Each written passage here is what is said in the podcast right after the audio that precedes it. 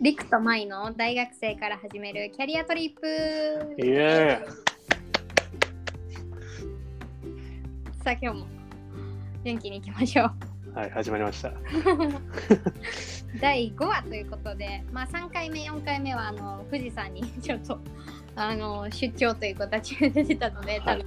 番外編となりましたが、はい、今日からねまたちょっとキャリアの話題に戻っていきたいと思います。では、えっと今回はでリクにちょっとトピックを選んでいただいたんで、はい。どんな感じか、まあ、発表していただこうと思います。はい。今回のテーマはですね、まあ、なんで挑戦者は攻め続けるのかっていう話題でいこうと思ってるんですけど、おめちゃ こういったところをちょっとお話しできればなと思うんですよね。まあ、理由。まあ、僕らはなんか理由、まあ、理由ちゃうわ。無理難題とか、うん 困難とかを、まあ、ちょっとは乗り越えてきた人たちのタイプなんですけど、うん、いいんですか？そんな言っちゃって。なんか結構強気に。うん、まあそうやな。まあそうなんですよ。守りではないですよね、多分。まあそうやな。そう。だから、なんでこうもう攻め続けてきて守りに入らないのか。うんうん。で、まあ、僕らの周りとか多くの人たちっていうところを見たときに、がをなんかてた人がいると。小学校中学校とかうんで今も続けてる人もいれば何か目標を持ってまあ人がめっちゃいると思うんですね。うんうんだからこそ僕らがこのようなことを話していって続けるのか。なんでやるべきなのかみたいなところをお話しできればなっていうふうには思いますとって感じです。OK です。わかりました。そうですね。確かに確かに。まあなんか、どうやろう。まず自分たちは一旦置いといて、はい。まあ、それこそどういう人が挑戦してる人って言えるのかなって考えたんですよね。ああ、はい。で、まああの、私はちょっと一人こう例を考えたんですけど、まあ本当に結構タイムリーな話題かなとは思うんですけど、あの、女芸人のはい。三浦さん。カナダ留学に。そうです、そうです、三浦さん。オアシスの、オアシスの、まあ、三浦さんが7月からちょうどカナダ留学に、こう、飛び立つっていう形になって、今、カナダのバンクーバーにいるっていう形になってるんですけど、まあ、それこそ、本当にもう何十年も日本の芸能界っていう世界で、まあ、頑張ってきて、で、多分、今何歳なんやろ？もう50いくんじでちょうど多分50歳とかになるって言ってたのでなんかその節目の時期に初めてそのカナダでの生活っていうものを経験するっていうのがもう本当に私自身はそういう感銘って衝撃に近いかな。思って50歳から飛び立つんやっていうことに、まあ、本当にビビってまして。で最近もこうその三浦さんを追った情報なんかこうメディアやったりとかニュースやったりとかに出ててちょっとちらっと見たんですけどもう本当にあの語学学校に今行ってるらしくて隣の席の子っていうかまあそのクラスメートが18歳とかそういうほんまにいわゆるほんま思春期とかちょイケイケの時期の子が隣にいて本当にもう文化や言語だけじゃなくてもう世代が丸ごと違うっていう。そうですね。その子たちとの、まあ、コミュニケーションの中でもなんかすごい苦労しながらもやっぱりこうなんか満足しないんだなっていう本当にまあ自分のキャリアだったりとかあの日本で築いてきた、まあ、地位とか財産とか、まあ、本当にその中でも苦しみがあったとは思うんですけどそこに満足せずにこう何歳からでも自分のやりたいこと叶えたい夢みたいなものに実際に行動していく姿っていうのが本当にまあ年齢って本当にただの数字でしかないんだよっていうことを、まあ、体現してるなっていうのが、うん。まあ本当に挑戦者だなっていう本当攻め続けてるなっていうのをまあ感じたっていうのが、まあ私は最近本当に心揺れた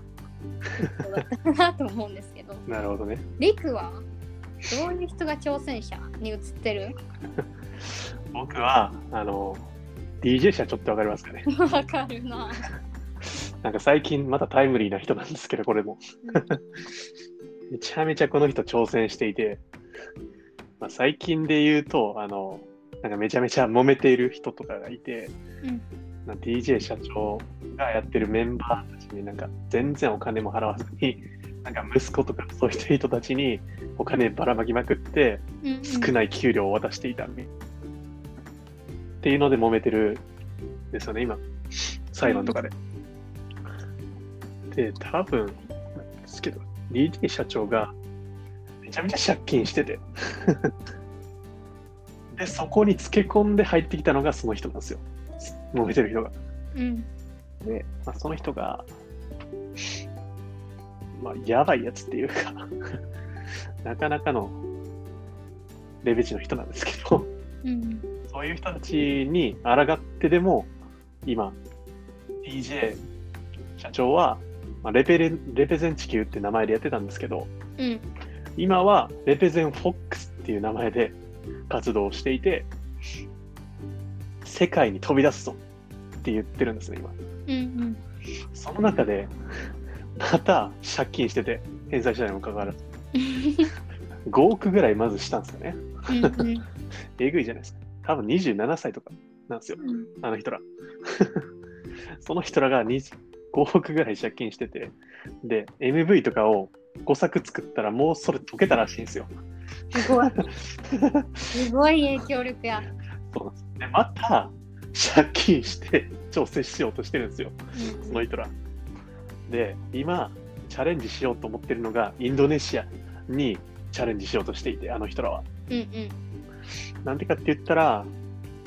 まあ日本一にならんと、なんか世界で飛び出されていかへんやろみたいな感じで言われてたんですけど、アンチの人らに、あの人らは。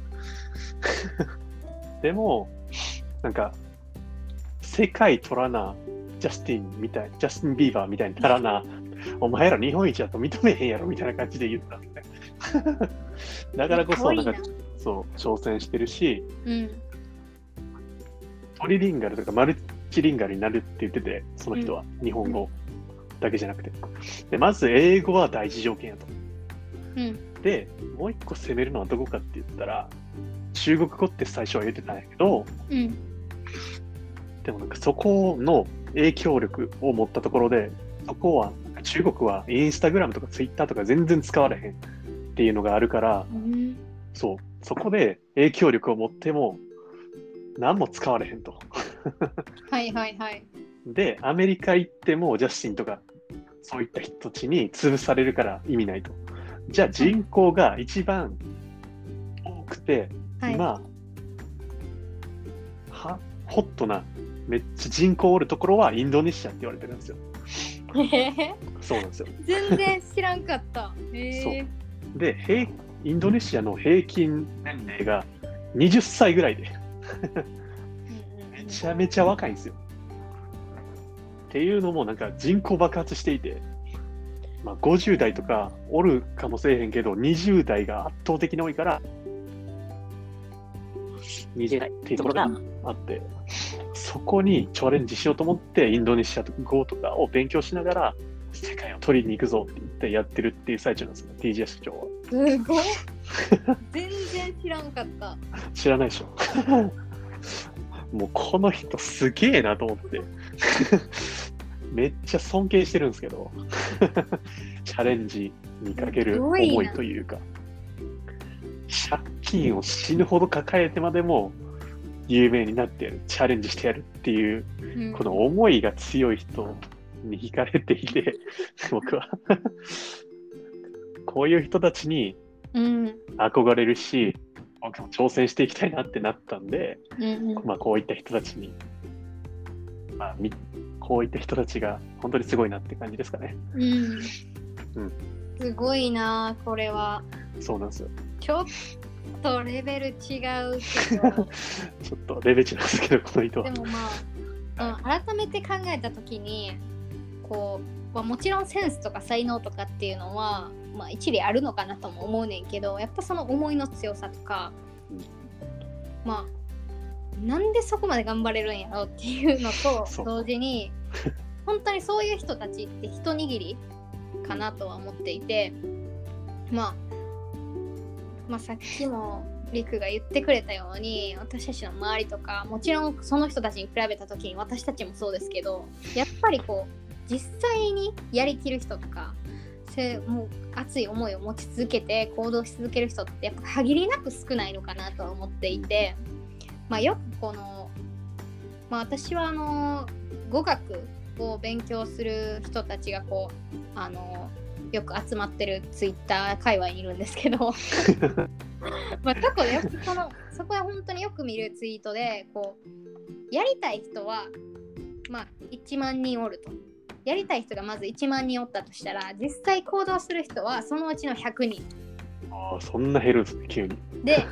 実際行動する人の中からやり続けることができる人っていうのはやっぱ1人。ああ、ってことはえー。じゃあその物事やりたいなと思っててもそれを実際に行動し始めてちょっとずつ続けて続けて最後までこうやりきることができる人って1万人のうち1人しかおらんねんっていうそのまあツイートとかをよく見るんやけどいな。いやこれほんまに根拠ないと思うけどでも確かになって思うよなほんまにだってそれこそ DJ 社長がほんまに大量生産されてないってことはまあそういうことやんか 間違いない。同じ日本人であってまあ本当に同じようにまあバックグラウンドも育ち方も違うしでもやっぱりそれ人それぞれに挑戦する機会ってあるはずやし夢がある中で、まあ、最後までやり続けることができる人っていうのは、まあ、限りなく少ないのかなというふうにはまあ感じるよね どうしても。そうなんよな。なんかさ、まあ、攻め続ける人って言ってもさ、なんか例えばさ、人間ってうん、なんか空飛びたいと思って飛んだよ、空を。ライト兄弟？あ ライト兄弟、ライト兄弟。でもさ、当時の人からしたら、何言ってんのこいつ意味わからんやんみたいな。いや、また今は普通やけど、江戸時代の人がうんその話聞いたら何言うとんこいつって思うわけよ。そうやなもういよいよ頭がおかしいねって言われてたよな。そう携帯とかもそうで、うん昔はなんかリュックみたいに背負う人、背負うなんか携帯電話があったらしいねんけど、でっかいめっちゃ。今の技術から言って iPhone とかそういったなんかうん持ってるやん、俺ら。手の進化で。もうだってこれを録音してますからねそうなんですよ。手に手に収まる携帯で、それがやばい。うんなんか、そういうことを思ってない人がたくさんいる中で、まあ、ほんまにもう一つあるのが、通話料の権利があるんですけど、うんまあ、090みたいなの権利があるんですけど、通話料の。うんうん。これが絶対来るっていう人が、なんか考えてる人がいて、うん。それを買っその権利を買ったやつが今でもその通信料のお金をもらってるんよ。え？やばない、これ。ちょっと待って待って待って。え？だからこのこの携帯電話とかいうこの概念がその普及する前に、あこれは来るぞっていう通話料の方針をした人090。がいるってこと？090なんとかなんとかうんこれが電話番号って。その通話料の権利を買い取って、今でもお金もらってる人もすげえ みたいな。そんなめえー人生何回も未来から来た人 そうなんよ。いいなそれはすごいやっぱ見えてるっていうか考えてる範囲とかそう。すごいなそう。なんか考えてることが、考えて行動して継続するっていうのが難しいけど、こういうことになっていくんやよっていうのがうん今でも現状であるんですよ。面白い知らなかった。そう。なんか、なるほどね。金婚の西野さんも言ってたんですけど、うん。僕が言ってることは10年前に言ってることで、で、今になって、これ、って言われて、いや、うん10年前に言ってたやんって西野さんが言ってたんですなるほどね。そう。だから、こんな、なんか、言ってるのに、なんか、ありえんやろって言ってる人に対しては、なんか、響かんないんですよね、多分。うん。確かに。そうなんで、多分、諦める人がめちゃめちゃ多くなってくるんじゃないかなって僕は考えてるんですよ。うんうん。そう。だから、え一回チャレンジしてほしいっていうか、うん。困難に、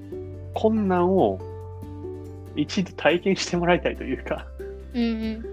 ていうのが僕はあって、まあなんか例えばさ、前とかもやけど、多分留学とかチャレンジやったよ。せやな。そう。ほんまに、ほんまに、あのー、何やろ。あの時抱いた恐怖みたいなのは忘れないですね。本当に、本当に昨日飛行機で泣いてましたね。マジで。え？泣いた？うん。まあ本当に、多分飛び立ったのが19歳とかで、まあその19年の間、ずっと私はもう、あの実家で暮らしてたので、まあ、ずっとその親お母さんが、まあ、いるような あの生活をしていてまあ学生時代も結構部活とかもやってましたしいろいろこう一生懸命何かしらにまあ取り組んでたんだけど初めてその自分自身で責任を持ってうん生活しないといけない前を向いて頑張らなきゃいけない、まあ、まあ現地に行けば本当に陸を含めいろんな人が支えてくれていい思い出にはなったんやけどでもやっぱり行く時ってそんなことはまあ思いもしよらんものやと思うしうん。まあ、本当に楽しみやなとも思いつつこう飛行機に乗ってどんどんどんどんこう日本が離れていくのを感じてもうやっぱ怖かったですねあの時は。そうそう。うん20時間ぐらいかかったんですけど、あっち行くまで。長いしもう着いた時は深夜やし。うん。もうなんかやっぱりこう見たことのない世界やし、自分が当たり前と思ってたものがもちろん向こうにはなくて、なんかまあ心理的安心みたいなものが全くないような状態。あほんまに。怖かったマジで あ、怖かったよ。うん怖かったしいやなんか、どこに自分の身を置いていけばいいんだろうみたいな なるほどね。うんなんか、その中でもさ、一番なんか、これ気使ったなけど、これ乗り越えたら最高やったなと思ってやったこととかあったりしたんですか？そうですね。まあ。そうやな。いろいろあるけど、まあ、留学で一番すごい、まあ、乗り越えれたなって思ったのは、本当に、なんやろな、その文化とか言語の壁っていうのを超えれたなって思った瞬間がまあ一つあってなるほどね。あのま私があの私たちが行ったプログラムってその現地の学生の一人がボランティアとしてこうペアを組んでくれるみたいなのがあったやんか。うんでもう一つその私たち日本人なので向こうで日本語を取ってる学生に対してこう逆にこうなんていうの会話のパートナーみたいになるみたいな制度があったと思うんですけど、まあ、それ結構個人差があってなんか向こうの現地の学生もそこまでこう日本語に興味がなかったりとか あのいやそんなんいらんしみたいな子もいればっていうのがあったと思うんですけど私のペアは結構あのまあ律儀にというかあの週1回しっかり会ってくれて週1回は絶対会おうねっていうまあ向こうも本当に前もちょっとポッドキャストで話したんですけど常に勉強に追われてるような環境で頑張ってる子たちなのでっていうか。まあ、私たちに その英語もしょぼい私たちに時間を割いてくれるのかっていうのがあるんですけど、まあ、私が一緒になったのはそのコリーンっていう女の子で、うん多分年がね2つぐらい上でうん。フランスに留学をしてたって言ってたんやけど。まあ、オフキャンパスであのルームシェア3人で住んでたんやけどアパートにでそこにも何回か行かしてもらったしあの本当に留学を通して一番こう私と、まあ、時間を過ごしてくれた、まあ現地の学生でまあなんかクッキー作ってくれたりとかお家おいでよっていつも言ってくれて、まあ、一緒にピザ食べたりとかあの車出してくれて近く近くでもないな車で30分ぐらいかかるのにあのまあなんていうのあのショッピングモールとか連れてくれあたりとかボーリングしたりとか本当にいろんなこと。で今もあのカナダと日本をこう時差とかも計算してスカイプしてたりとかああ、そんなんやってるんや。してくれるんやけど、まあ、そんぐらいすごいいい子だ、まあ、いい子だったんやけど、まあ、本当に最終日多分私たちのセミ、えー、とセメスターが終わって最後1週間ぐらい休みもう本当に何もない期間があって、まあ、寮の片付けだったりとかあの最後の1週間満喫してねみたいな 帰国までちょっと時間があるみたいなテストとか全部終わった後にそういう機会があったと思うんですけど、うん。まあ、その時に本当に今日もう最後会うのが私多分あの帰国する日朝の3時とかに寮を出なければいけなかったんで そうもう会える日が限られててでまあ今日もう最後ですっていう日にあのいつも通りその彼女のアパートに行って、まあ、最後手紙を渡してでまあありがとうっていう話をしてた時にまあ彼女からこう話したいことがあると言われまして。うん。でまああのカナダってあの同性婚とかあのセクシャリティとかそういうところにすごく寛容な、まあ、本当に世界でもトップレベルにあの寛容な地域だとは、まあ、国だとは思うんですけどあのその子があのバイセクシャル男性も女性も、まああの好きになる。っていう、そういう、まあ、セセクシャリティを持ってるってことを、まあ、私に対してもちょっとやっぱ緊張しながら、うん。まあ、言ってくれてカズレースターと一緒ね。そうそうそうでなんか あのーすごいでもこれは私のその一つの個性であって周りの人たちにも認められてて私はあの一つの性格と思ってるからなんかやっぱり前には最後伝えておきたかったしあのなんて言うんだろうなあの一緒に時間を過ごせたことっていうのが本当に嬉しかったよっていうふうに言ってくれてあのめちゃくちゃ泣きましたね。泣いたり。めちゃくちゃ泣いてなんかやっぱりなんかなんていうのそのそれだけ認められてる国でも、やっぱりその自分の抱えてるものとかそのなんていうの遠くから来たあのどこのドイツかわからない私 に対してそんだけこう真正面から自分の思いだったりとかあのそういうものを伝えてくれたことにめちゃくちゃあの本当にあの時はなんていうのもう言葉では言い表せない感情が込み上げてきて、でも本当に人としてまっすぐあの向き合うことができたなっていう本当に言語の壁とか文化の壁とかあるけどもでもそれでもこう思いって伝わるんやなっていうことを まあの感じたっていう。これが私がまあしんどかったなというよりかはあのそれだけ真正面にぶつかっていって確かに英語も辛かったしもう留学期間中何回泣いたか分からんけどそれでもこう諦めずにまっすぐあのその子に対して向き合ってよかったなって思えたエピソードですね。なるほどね。うん、確かに。そういった人たちと絡むってこともまずないですからね。日本にいたら。うん、いや本当に結構ねつら私あの w i f i とかなかったからキャンパスだその子オフキャンパスに住んでるからキャンパス内は w i f i つながるし寮もつながるけどそっから歩いてその子の家に行く までにまあその連絡手段がないわけよ。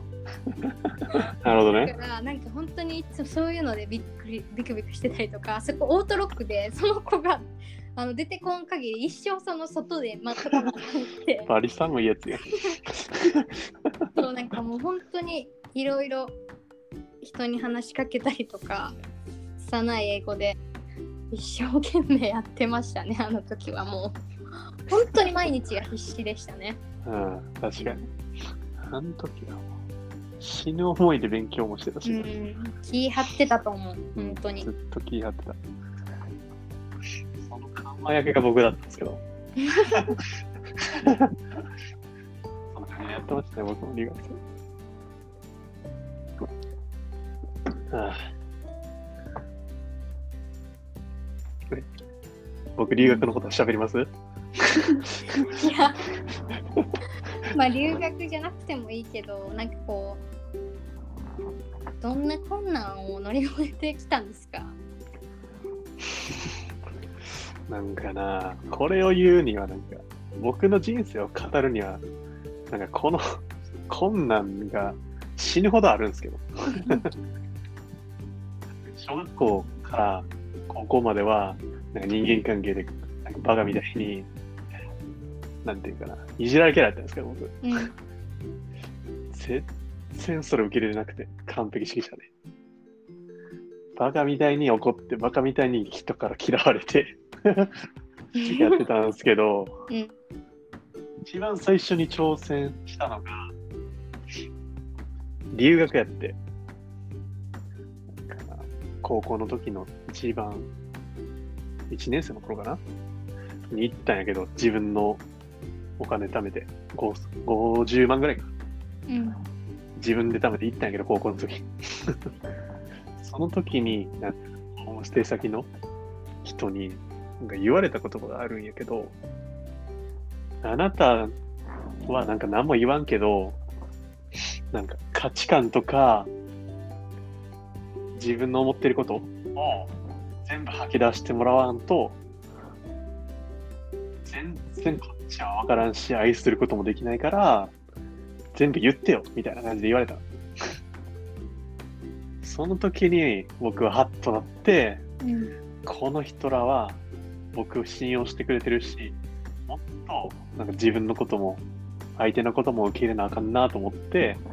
そっから全部受け入れるようになったんですよ、僕。だからなんかカビゴンとかデブとかブタとか言われても、なんも、なんか耐えれるし、今の自分は。デブじゃない？ですけど、僕今。言われるし、まあそういうことも耐えれるようになったんですけど、それで。うんで、そっから、一番なんか良かったなって思う体験をしたんですけど、高校で。うんそれが、まあなんか総合格闘技の部活に所属してたんですけど、なんか、そのチームが、いわゆる弱小校で、めちゃめちゃ弱かったんですよ。で、それにプラスで、なんかね、試合に負けて死ぬほど笑ってるんですよ。しゃあないやろ。みたいな。そこに僕めっちゃムカついたり、なんか疑問感、疑念を抱いたんですよね。で、そっから僕は、この人らが、なんか、留学から帰ってきた時に、同期の人たちが、一番最初に僕を受け入れてくれたんですよ。うんなんか、嫌われ者だって僕は。だからこそ、この人たちに一番の恩返しをしたいなと思って、なんか僕が一番強かったんで、団体戦もあったからこそ、その人たちに全力でサポートをし返そうとって、やった結果、まあ、全国大会の予選も勝ち残ることができましたし、最終的になんか僕が勝って、団体戦の全国大会で3位になることができて、その時になんかんなの周りから全員に抱きつかれて、泣かれて、ありがとうのなんか連鎖みたいに死ぬほど言われたんですよ。うんその時に僕はなんかめっちゃチームの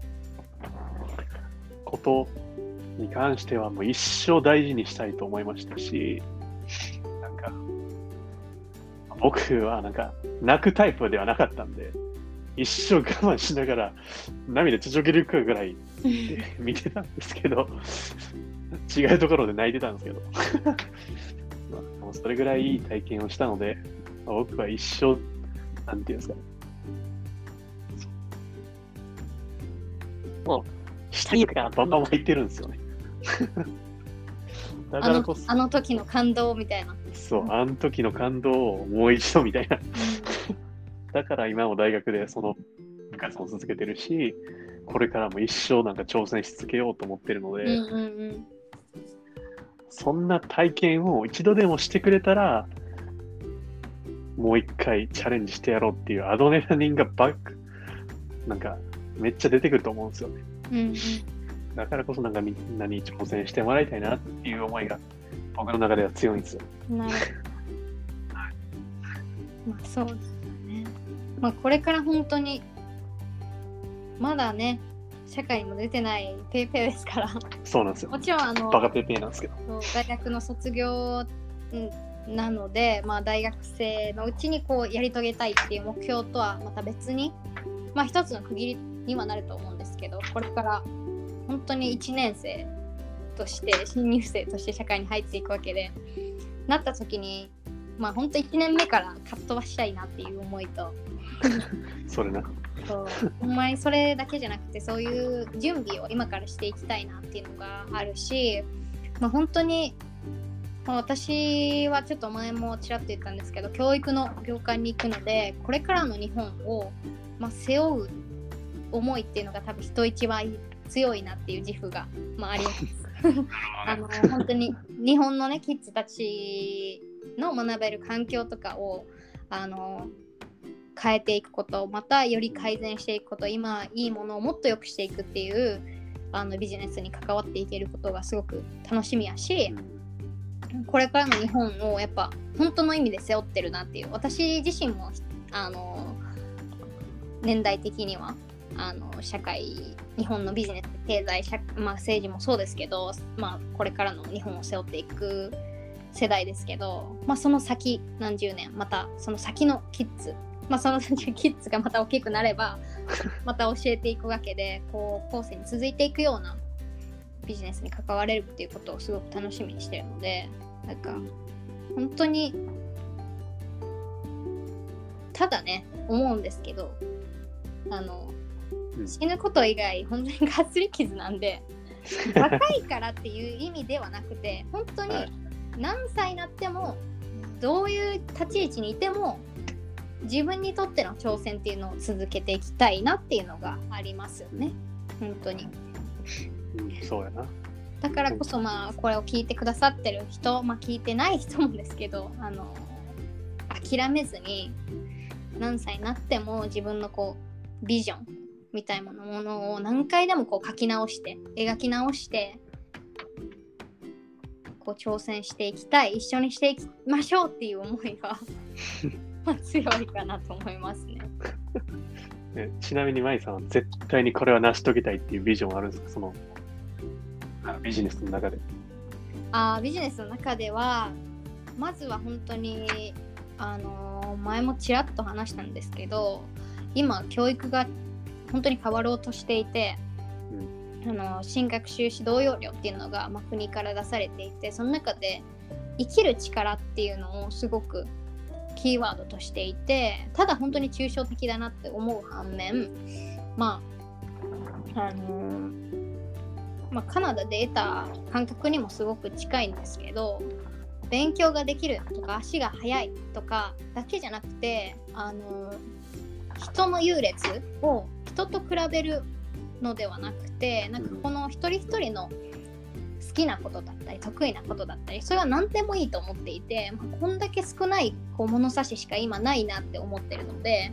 うん。偏差値だったりとかね、まあ、学 学力だったりとかスポーツができるみたいなものだけじゃなくて本当に何だっていいと思うんですよね。うん。あの絵がうまいことだってそうだし人を笑かせることだってそうだし何だっていいと思う。それが一人の個性としてもこう認めれるようなそれがこう生きる力っていうものの、まあ、源なんじゃないかなっていう思いがあるのでそういうものをこう教育の中で現場の先生たちもそうですし子どもたち自身があの感じてくれるような環境を作れる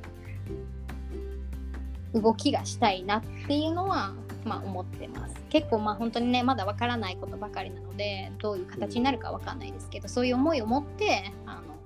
この会社で働いていきたいなっていうのは思ってます。すげえビジョン聞いた。まあそれをちょっとやり遂げるまではねうん何年かかるかわかんないですけど頑張はもうずり続けたいな。ずっと入ってるって感じですか？うんなるほどな。それは頑張ってほしいですね。僕は教育業界は変えたいと思ってるんで、うん、将来的には教育業界に参入するんですけど、多分。頑張りましょう本当に。頑張りましょう。まあこんな感じで。そうですね。まあよければこういう話もたくさんいろんな人とできればなっていうふうに思うのであの聞いてる方でもしこういう熱いビジョンを持ってるとかあの一緒に話ができればなと思いますので、ぜひぜひあのお便りください ぜひあのコメントいただければまた一緒にこういう話もできればなと思いますそうです。一緒に話したいですね、そういう人たち。そうですね。で、りく、こんな感じです。あのーお便り先、連絡先は、りくマイキャリアトリップ、アットマーク、gmail.com っていうアドレスがありますので、あのーポッドキャストの概要のところにも載ってますので、よければ、あの一言、二言でいいので、あのすごく励みになりますので、これを目標に頑張っておりますので、よければ、はいあのコメントくださいということで。はい、お願いします。それではまた次のポッドキャストでお会いしましょう。ありがとうございます。バイバイ。バイバイ。